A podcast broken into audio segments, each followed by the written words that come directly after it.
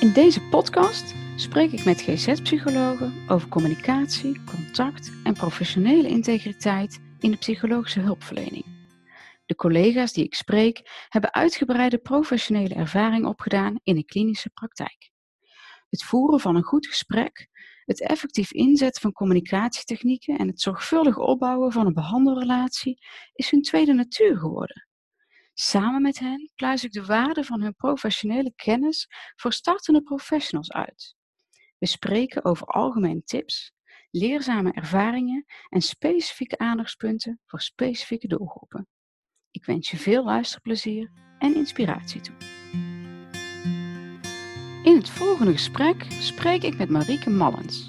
Zij is werkzaam als GZ-psycholoog binnen de specialistische GGZ. In ons gesprek staan we stil bij het werken met kinderen en hun ouders. En we spreken onder andere over gelijkwaardigheid, bij jezelf blijven, deuken in de behandelrelatie, systemisch nadenken en meerzijdige partijdigheid.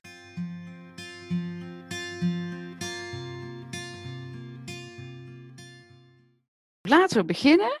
Um, Marieke, wanneer het gaat over communicatie, over het contact met, met cliënten, met patiënten, um, wat zijn algemene tips die je, waarvan je zegt, nou, die, die, moet, je gewoon, uh, die moet je gewoon weten? Ja, wat, wat, wat, wat ik denk, wat, of nou wat ik denk, wat ik ervaren heb, wat, een aantal dingen die heel belangrijk zijn, is dat je uh, vanuit gelijkwaardigheid werkt. Dus um, of dat nou is met kinderen of met ouders of met ouderen of met. Maakt eigenlijk niet meer uit. Maakt eigenlijk niet uit, maar dat je vanuit gelijkwaardigheid het contact aangaat. Dus dat je. Natuurlijk heb je je specialistische kennis straks. Mm -hmm. uh, die gebruik je ook. Daarvoor komen uh, mensen, wie dan ook je, je cliënt of patiënt is bij jou. Maar als jij vanuit gelijkwaardigheid contact aangaat, dus ook altijd die ander ziet als die is eigenaar van zijn probleem of die kent zichzelf het beste. Is mijn ervaring dat je dan het makkelijkste het contact gaat, dan dat je je echt profileert als ik weet alles. Een beetje zwart-wit hoe ik het zeg. Ja. ja, dus en ook niet erboven gaan staan, zeg je nee. dan eigenlijk? Nee, juist, ja. juist niet. Ik denk ernaast staan en soms kan het tactisch wel slim zijn om erboven te gaan staan. Ja, ik zie dat niet als boven, maar dat je dan je, je, je deskundigheid inzet, omdat, ja. je, omdat ze daar over jou weet. komen. Ja, omdat ze soms ook willen van, goh, maar help me daarmee. Of hoe zit dat dan? Ja, ja maar al, eigenlijk zeg je als mensen sta je naast elkaar. Ja, ja. ja zeker weten, zeker weten. En dat, ja, daar, daar, zijn, er zijn natuurlijk geen kant-en-klare tips of kant-en-klare dingen die je dan kan doen. Maar dat is ook het gevoel dat je, dat je zelf daar zit. Niet zit als van, ik weet alles. Maar zit naast iemand van, goh, zij weten misschien nog wel veel meer dan ik over hen. En dan moet ik te weten komen. En volgens mij zeg je dan ook, uh, doordat jij je dit zo voorneemt, hè, dat je ervan uitgaat dat, dat, dat die ander het meeste van zichzelf weet hè, en, en jou ook kan helpen, dat kan je eigenlijk helpen om gelijkwaardig het gesprek in te gaan. Ja, ja, ja. zeker. zeker. Ja. Oké. Okay. Had je nog andere dingen? Ja, ja? Ja? wat, wat denk ik ook heel belangrijk, wat ik zelf ook gewoon geleerd heb in de jaren, is dat je uh, heel eerlijk moet zijn. En daarmee bedoel ik, en vragen moet stellen. Um, als je cliënten voor je hebt, ik noem maar een bijvoorbeeld, van een andere cultuur, waarvan je denkt, oh shit, uh, hoe zit dat ook alweer? En je denkt, oh, wanneer, uh, hoe, hoe werkt dat met Ramadan? Of maakt niet uit. Vraag het ze. Ga niet bedenken, oh, ik moet dat weten, want het is heel stom als ik dat niet weet. Vraag het ze. Als je het niet weet, wees eerlijk, geef het aan. Want als je het niet zegt en je doet alsof je het weet, of je vraagt het niet, voelen ze dat aan. Of uh, cliënten met verslavingsproblematiek. Als jij nog niet zoveel verstand hebt van hoe iets werkt, vraag het die mensen. Vaak heb je meteen lucht in het gesprek, hebt een gesprek en, je, uh, en ze vinden het fijn. Ze vinden het fijn, dus mensen vinden het ook niet raar dat je het nee. misschien niet weet. Nee, helemaal niet. Helemaal niet. Of als je uh, als jonge psycholoog met kinderen gaat werken, waarin je per definitie ook met de ouders te maken hebt. Uh, geef aan dat jij niet weet hoe het is om moeder te zijn. Geef het maar aan, want het is ook echt zo. Als jij wel pretendeert het te weten of je dat uitstraalt, dan, uh, dan kunnen er makkelijker kinken in de relationele sfeer komen. Ja, ja dus dat is een goede tip. Hè? Dus eigenlijk eerlijk zijn en ook naar jezelf dan. Ja, ja, ja. En wat daar misschien ook wel aan, aan past, is dat ik denk dat het heel belangrijk is om bij jezelf te blijven. Dus als jij in het contact merkt dat iets niet goed voelt, ga daarnaar op zoek. Hè. Wat is dat dan? Uh, of dat nou is, dat kan je denk ik in alle gesprekken toepassen. Of dat nou is bij diagnostiek of bij een adviesgesprek of bij een behandeling. Kijk wat het met jou doet. En uh, ga daar nadien eens uh, over nadenken, met een collega over hebben. Van hé, hey, wat, wat doet dat? Ik denk dat het heel belangrijk is dat je dan heel goed naar jezelf luistert. En bij jezelf te raden gaat van wat gebeurt er nou met mij? En maar dat is best wel moeilijk eigenlijk wat jij nu zegt. Ja, hè? Want moeilijk. Je bent een gesprek aan het voeren en dan, en dan verplaats ik me even in dat je dat nog niet zo vaak gedaan hebt. Dus je, je, het, is al, het is al best wel lastig, zeg maar.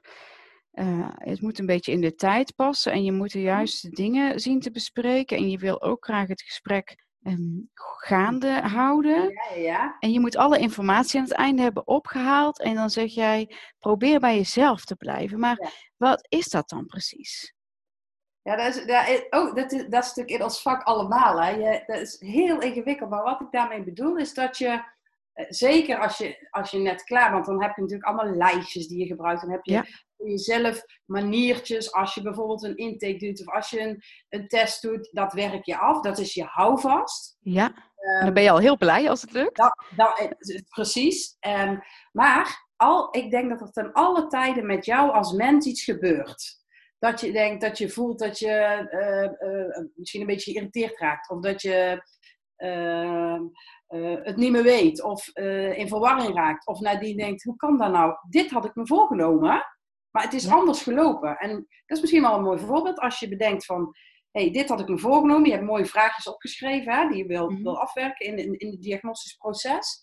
En je gaat nadien kijken en je denkt, hé, hey, maar ik heb, ik heb hele andere vragen gesteld. En dan kan je bedenken, shit, ik weet nog niet wat ik moet weten. Of je kan denken, hé, hey, maar wat, wat, maakt nou dat ik die andere vragen bij ga stellen? Want waarschijnlijk geeft dat nog veel meer diagnostische informatie. Dus blijf bij jezelf betekent ook, als ik jou goed beluister, let op jezelf, let op de gedachten die je misschien hebt, of de gevoelens die je hebt, of de dingen die je doet tijdens, maar ook misschien wel voor en na een uh, gesprek.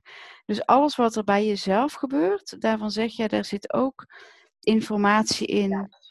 Um, soms denk ik uh, voor het specifieke traject waar je in zit en soms voor je, voor je eigen ontwikkeling als, als professional. Hè?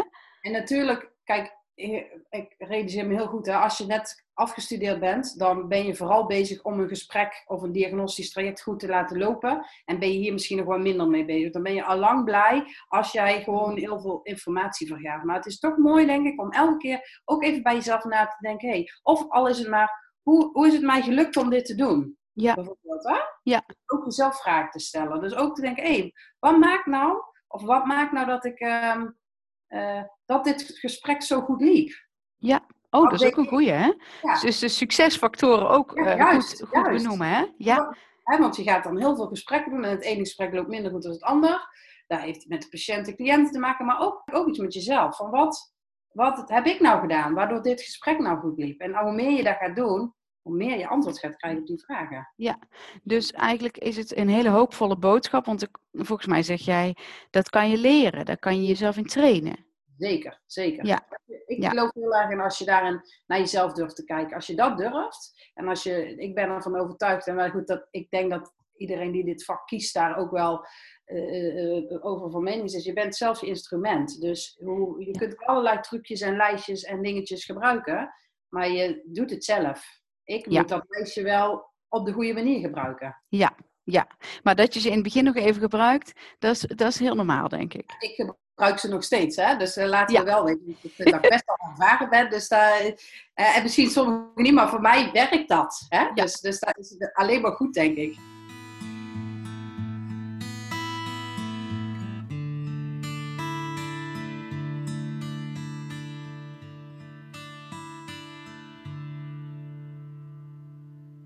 Hey, eh, ehm, ik was benieuwd of je misschien ook nog hele eh, tekenende blunders hebt waarvan je zegt, nou die zou ik wel eens willen delen, want daar kan een ander nog eens iets van leren. Ehm, ik heb er genoeg, denk ik hoor. Want ik denk dat je door ehm, blunders te maken, is eigenlijk wel een leuk woord, fouten te maken of dingen, uh, dat je van denkt, oh, dat had ik als. Ik denk dat je daardoor alleen maar een betere psycholoog wordt. Laat ik dat, laat ik dat voorop stellen.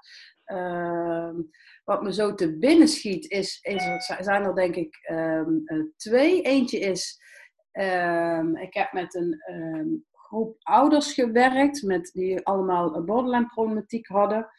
En de kinderen, de kopkinderen, kinderen van ouders met psychiatrische problematiek, zaten in een andere groep en ik begeleide die ouders. En het ging heel erg over opvoeding en over uh, hoe doe je dat als je zelf uh, psychiatrische problematiek hebt. Die ouders erkenden dat ze een probleem hadden. Mm um, en ik had heel erg ook geleerd en ervaren van je moet heel erg, heel erg veel complimenten geven en positief zijn en bekrachtigen. Dus dat deed ik. En ik, kan, ik, kan, ik weet het ook nog dat, er, dat ik um, heel erg met de moeder in gesprek was binnen die groep en zei: Jeetje, wat heb je dat knap gedaan? En blijkbaar gebruikte ik dat woord knap heel veel. Ik werkte toen ook nog heel veel met jonge kinderen. Um, en die werd op een gegeven moment echt een beetje boos. En ze zei, Marike, hou nou eens op met dat knap. Ik oh, ben ja. geen klein kind. Nou, ik, weet, ik, kan, ik kreeg een rood hoofd. Ik dacht, shit, dit is heel dom. En achteraf ben ik dus gaan reflecteren en nadenken. dacht ik, ik snap het wel. Ik heb op dat moment niet zo goed aangevoeld, blijkbaar. Dat ik niet zo goed bij haar aansloot. Ehm, en in het begin word je dan heel onzeker, want dan dacht ik, nee, dit is gewoon een goed leerpunt. Dat het dus heel belangrijk is om die, die afstemming te zoeken van, hey, um, past deze taal wel bij, bij deze groep mensen? Ja, en dat gaat ook heel vaak fout. Ja. Dus, ja. Uh, ik ben daarin wel toen ook bewuster gaan worden van, hey, uh, blijf bij jezelf, hè? dat vind ik heel belangrijk, maar hoe stem je af bij ouders? Want bij ouders gebruik je weer andere taalwoorden dan bij kinderen. En ja. Dus eigenlijk zeg jij ook van, kijk, dat is eigenlijk ook een heel mooi voorbeeld wat ook relateert aan wat je aan het begin vertelde. Hè? Dus je, je bent heel erg bezig om te proberen om die, die positieve bekrachtiging heel goed te doen. En uh, voor je het weet verlies je uh, eventjes de, de afstemming uit het oog. Ja. Um, en dan heb je niet gefaald of dan ben je niet uh, een mislukte psycholoog. Maar daar ligt, liggen eigenlijk kansen om te zeggen, nou weet je, dat kan gebeuren. Ik kan niet alles in één keer, maar voor de volgende keer, hè, ja. um, die complimenten, dat kan ik prima. Maar dan ga ik weer wat meer op de afstemming ja. letten.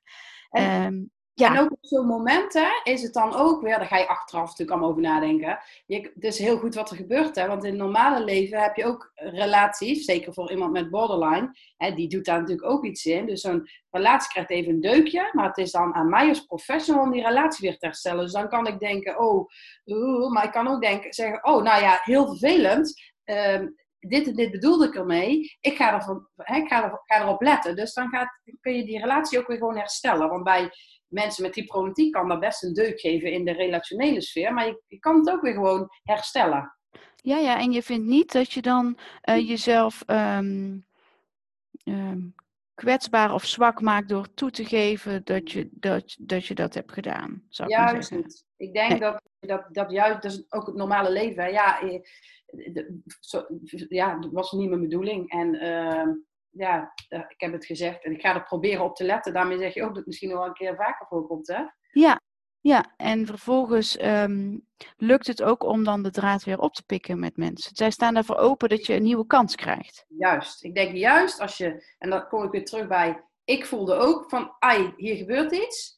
En als je daar dan iets mee doet, en nogmaals, daar heb je ervaring voor nodig, dan ga je leren, ga je ervaren, dan herstel je het weer en kan je weer verder. Ja. Niet altijd, hè? Dus ja. zijn ook plaatsen waar je denkt, oh, dit, dit wordt het niet meer, maar ook, ja, dat kan. Ja, en dan? En dan mag je dat erkennen en dat mag er ook zijn, vind ik. Ja.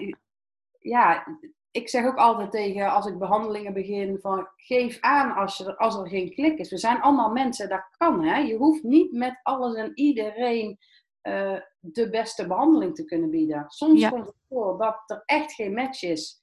En dan, uh, dan stop je.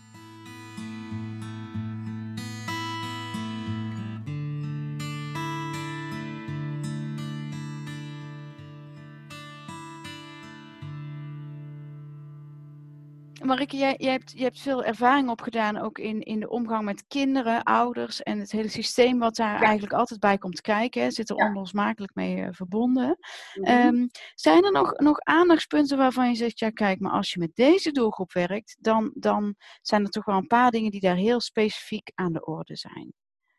Ja, wat ik vind als je met um, kinderen werkt, werk je per definitie met ouders. Um, en natuurlijk heb je de, de leeftijdsgrenzen waarin, hè, waarin gewoon wettelijk is vastgelegd. Als ze jong zijn, moet je iets met ouders. Als, als kinderen ouder worden, dan uh, wettelijk hoef je er dan niet meer altijd iets mee. Maar of je ze nou wel of niet in je kamer hebt, noem ik het maar even. Je, je, je, ze zijn er. Dus dat is heel goed om te realiseren. Daarmee wil ik zeggen, dat geldt eigenlijk ook, vind ik, als je met volwassen familie ook werkt ik ben ervan overtuigd dat je altijd systemisch ook moet nadenken. Iemand, een, een, probleem is nooit op zichzelf staan. Dus dat is altijd in een, in een, een systemisch geheel. Er zijn altijd andere belangrijke mensen bij betrokken. Om het even toe te spitsen op kind en jeugd en systemen is, hè, dus even de wat jongere doelgroep, waarbij je sowieso met ouders um, um, ook van doen hebt in gesprekken binnen diagnostiek, is um, dat het heel belangrijk is om meerzijdig partijdig te zijn. Um, met meerzijdig partijdig bedoel ik, is dat je, uh, is heel moeilijk, maar wel heel belangrijk, is dat je uh, zowel de vader, de moeder, het kind, broer, zus, net wie je op dat moment in je kamer hebt, dat je probeert ze allemaal even belangrijk te uh, vinden of in het gesprek in ieder geval hen het gevoel te geven, is dat je uh, geen partij kiest. En natuurlijk probeer je dat altijd niet te doen, maar het gebeurt heel snel dat als een ouder vertelt over een jongen met forse gedragsproblemen, dat je heel erg kan invoelen in die ouder en dat je denkt, oh jeetje.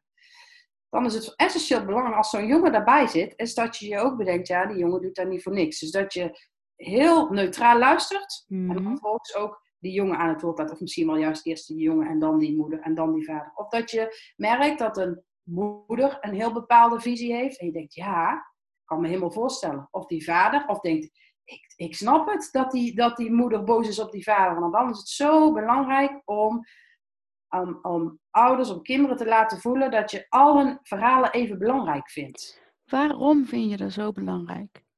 Omdat uh, ik ervan overtuigd ben, is dat uh, de problematiek pas te begrijpen is van al die standpunten. En die standpunten zijn allemaal gekleurd. En uh, dat is één. Maar het andere is ook, wil jij een goede relatie opbouwen met zowel het kind als die vader als die moeder, dan zullen ze allemaal het gevoel moeten hebben dat jij uh, soort van naast hun staat. Dus als jij al heel duidelijk laat merken dat jij een soort van partij kiest, en dat gaat ook gebeuren, hè? want soms hoor je zulke verschrikkelijke verhalen en denk je, vind je ook echt, ja, hier kan ik niet achter staan. Maar dan nog is het zo belangrijk om ook zo, met zo min mogelijk oordeel naar die ander te luisteren. Want dan, ook, dan voelt die ander zich goed en gaat hij jou veel eerlijker en meer dingen vertellen. Ja, dus dan hebben we het toch weer over, ook over die behandelrelatie. Ja, heel zeker. zeker. Ja. En die heb je dan weer nodig om, om de bereidheid te krijgen voor samenwerking. Ja. Zeker bij, bij, bij gezinnen. Zeker bij gezinnen is het zo belangrijk dat je dat zowel het kind uh, en ik denk dat dat vooral speelt als kinderen wat ouder zijn. En daar ook, ik denk dat ze dat als jong ook al heel erg voelen en ervaren. Maar als ze wat ouder zijn, kinderen zien dat ook gebeuren. Hè? Ouders die ruzie maken. Als jij als therapeut, als behandelaar, als diagnosticus laat zien dat je voor iedereen ook hebt. Laat ik het zo maar even noemen. Maar dat iedereen er mhm. mag zijn. Dat iedereen zijn verhaal mag doen. Ook de vader die erbij zit en eigenlijk niks zegt. Al is het maar dat je vraagt, heb je nog iets toe te voegen? Dan voelt, ben ik van overtuigd dat die vader voelt, oh fijn ik heb in ieder geval de kans om iets te zeggen. Mm Ja.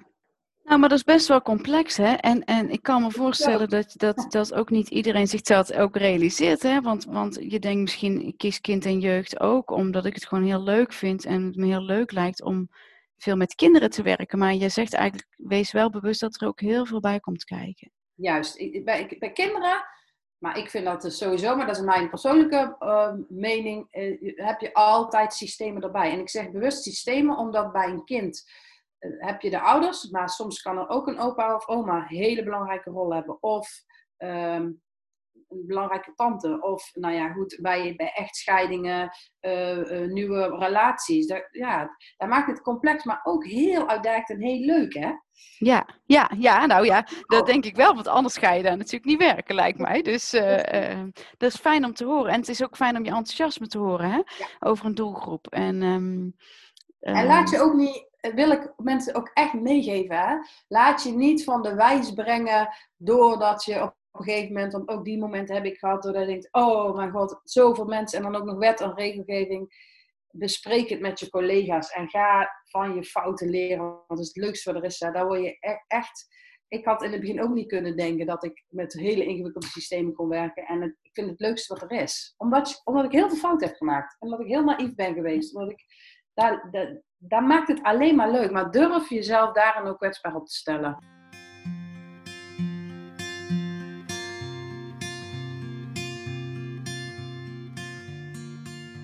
Ben je enthousiast over deze aflevering? Laat dan een review achter of deel je enthousiasme op social media. Dit helpt om andere studenten en startende professionals te informeren en maakt de podcast beter vindbaar. Deze podcast werd gemaakt door Wietske van Oorsouw, dat ben ik dus, met ondersteuning van mijn werkgever Tilburg University. In de bewerking werd ik enorm geholpen door Dore de Smit en Hilke van Nassau. De muzikale begeleiding werd, grote dank, mogelijk gemaakt door Linda Zelmans. Tot slot dank ik uiteraard de professionals die ik gesproken heb voor het delen van hun ervaringen en het voorleven van een toegankelijke, kwetsbare en tegelijkertijd professionele houding.